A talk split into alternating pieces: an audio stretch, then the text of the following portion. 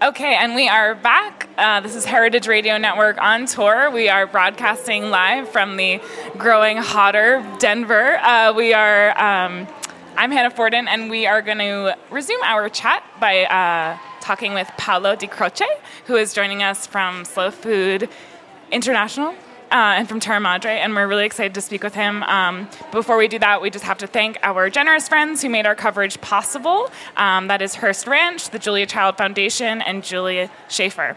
Um, so, Paolo, you what? Uh, excuse me.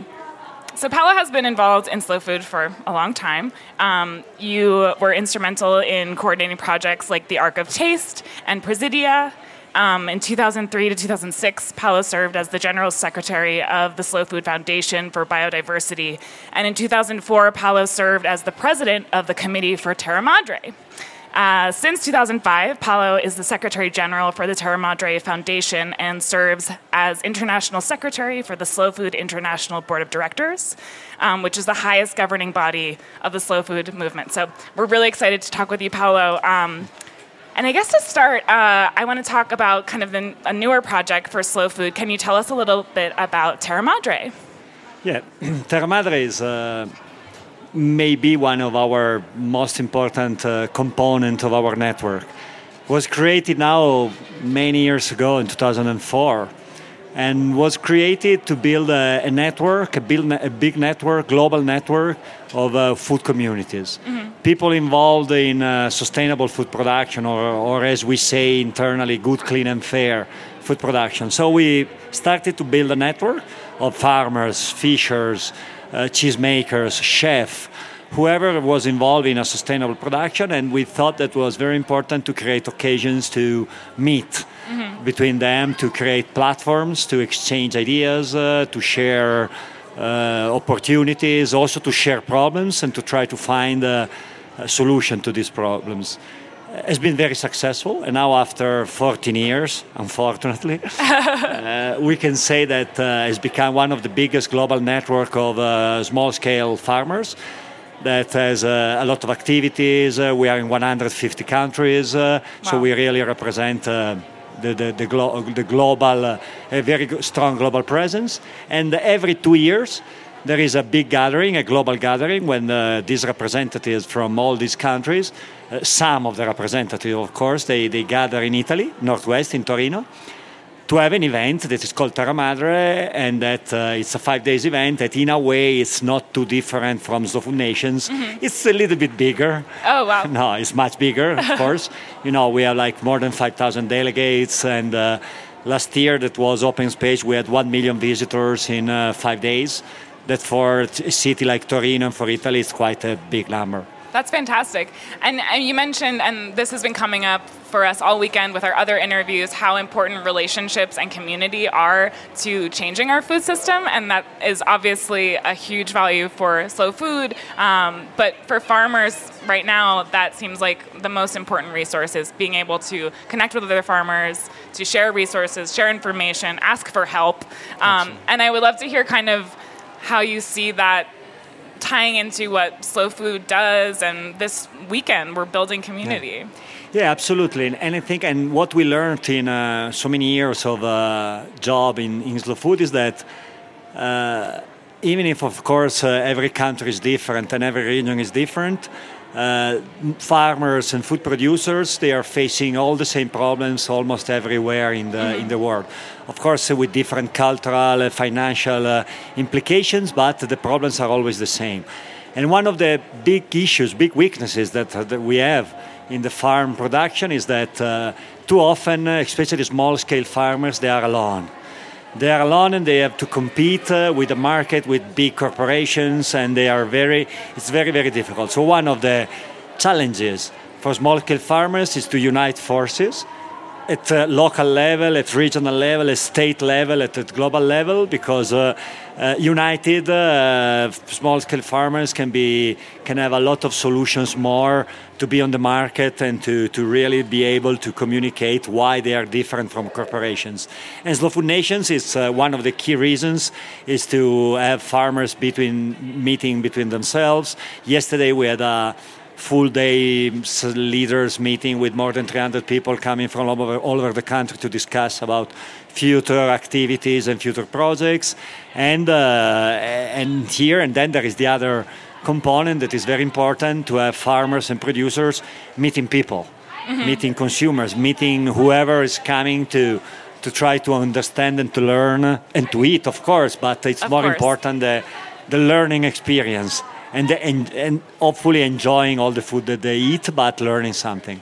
Absolutely, and it's it's a great opportunity, yeah, to put faces to the people who are making your food, who are advocating for your food. Um, so for this amazing weekend, we have what events, what speakers are you the most excited for, or things you can reflect on from yesterday? I know we had a lot of uh, panel discussions and. Yeah smaller session. So, what what what have been the highlights? What are you looking forward to? I mean, there are there are many. The program is very is very interesting, and I think that it's very it's always very difficult to choose Yeah. one uh, between uh, between so many opportunities. Clearly, what I'm happy about, and this is a very important development for the Food uh, USA in this country, is that there is a big attention on uh, a lot of components related to social justice, to equity, to inclusion, uh, to uh, a lot of activities that are very important and that we have never to forget when we talk about uh, about everything, but also about food. We have never to forget that diversity in food is a value, and that cultural diversity is a value. So I'm very happy that we.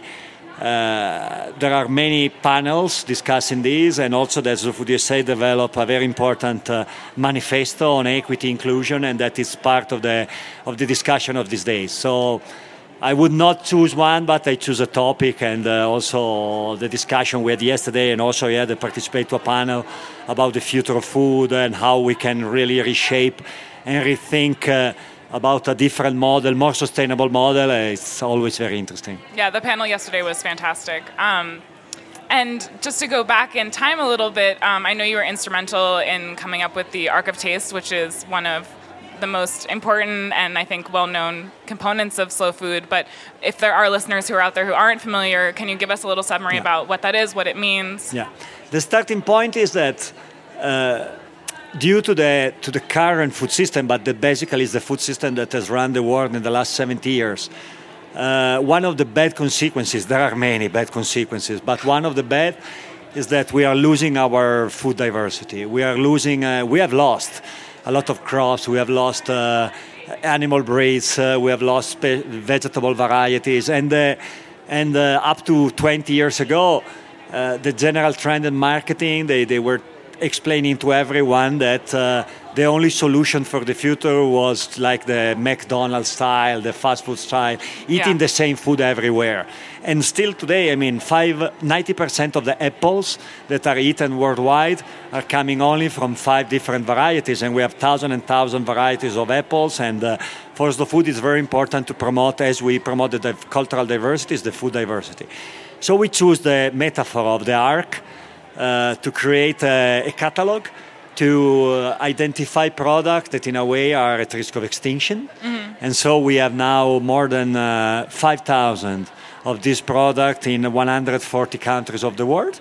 There is this catalog where we identify this product with a strong connection with identity, with the territory, with the history, and with the culture of the place from where they are produced. We create the catalog and we try to find uh, activities and projects and programs to promote this food, uh, to fight against the disappearance of this food, and fight against the homologation and homogenization of, uh, of the food.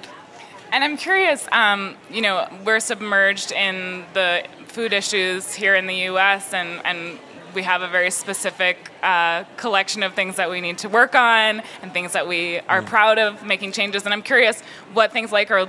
What are things like in Italy right now? Are you struggling with some of the same issues um, in terms of uh, biodiversity and, and also human diversity, or, or are there other struggles that are specific to that It's very similar. It's Yeah. again very similar uh, because talking about uh, you know the food uh, uh, issues and topics that we have to discuss are very similar uh, again all over the world.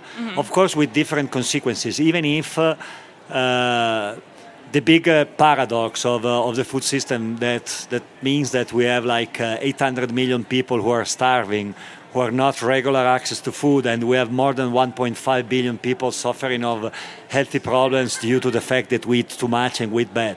It's something that is affecting everyone and, and not everyone but all the countries and the, the, one of the tragedies that also in the in the global south countries in the, in the developing countries uh, obesity and all these kind of uh, illness are are becoming uh, natural for the bad food, bad quality. So we are fighting, we have to fight with this, and it's the same in Italy, it's the same in Europe, it's the same here. So I really think that uh, it's, it's related to what we were saying before. We have to unite forces. Mm-hmm. And the solution, they can only be global. If you think to the big uh, competitor, they are getting more and more global. If you think to what happened recently with the merger uh, between Monsanto and Bayer, two giants that they own, I don't know, 60%, around 60% of the seeds uh, globally. Uh, the, the, solution they can only be global so we have to unite uh, in these battles the us citizens the north america europe africa latin america everyone who believes that a different world is possible yeah um, and I know you, you just arrived from Italy yesterday, right? So um, I always love to hear what your best bite, what the most delicious thing you've eaten so far since you've landed here in Denver, the highlight. This is again a hard question. A, a hard question because you, you want me to choose. We could do top three, no, top, no. top two. Top three, top two. You, you, you know, it's always difficult. Yes. It's like when they ask me which is your favorite dish in the world, I, I cannot respond. It's uh, yes. it's not fair. It's not fair to respond. What I wanted to, I, I think that what is important is to highlight, like for example, what happened yesterday evening here mm-hmm. with the Big Eat, I think was the name, where there was a, a very nice uh, representation of uh, real food and tasty food. I think that this is the most important message that. Uh, I think that this kind of events, uh, it's one of the most important messages that this kind of events have to deliver that the US is a country with a lot of good food. Yes. Because, you know, in the global perception, in the global image, uh, in this country it's McDonald's, this country is fast food, this country is uh, this kind of thing. And it's not true. No, it's yeah. true. Unfortunately, it's also there's true, more. but there is much more, yeah. and then there is much more everywhere. And it's something that I learned. I've been in this country many, many times in my life, in many different places. And every time uh, I have a chance to discover something that I didn't know and that uh, and that you know it's something tasty. And if I have to make an example, yesterday we tried an hamburger that is a symbol of. Uh, of bad food, it's symbol of junk food, symbol of everything bad in the history. It was good, it was tasty. It's simple. Yeah. You know, it, it's enough to, to have good bread and good meat, and why not having a good hamburger, eating meat twice a day, good meat is great.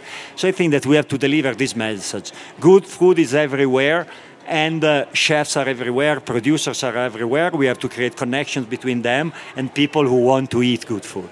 Excellent. I love it. And I think that sets a really good tone for the rest of the weekend. We're all here to learn and taste and yeah. challenge ourselves. So yeah. I really appreciate you coming and sitting down with us, Paolo Di Croce. Um, and we are going to take a quick break before we come back to our next guest, which is going to be um, Carrie Balkcom. So, again, thank you so much, Paolo, and thank you so much to our sponsors, Julia Child Foundation, Hearst Ranch, and Julie Schaefer. And we will be back shortly. Thank you.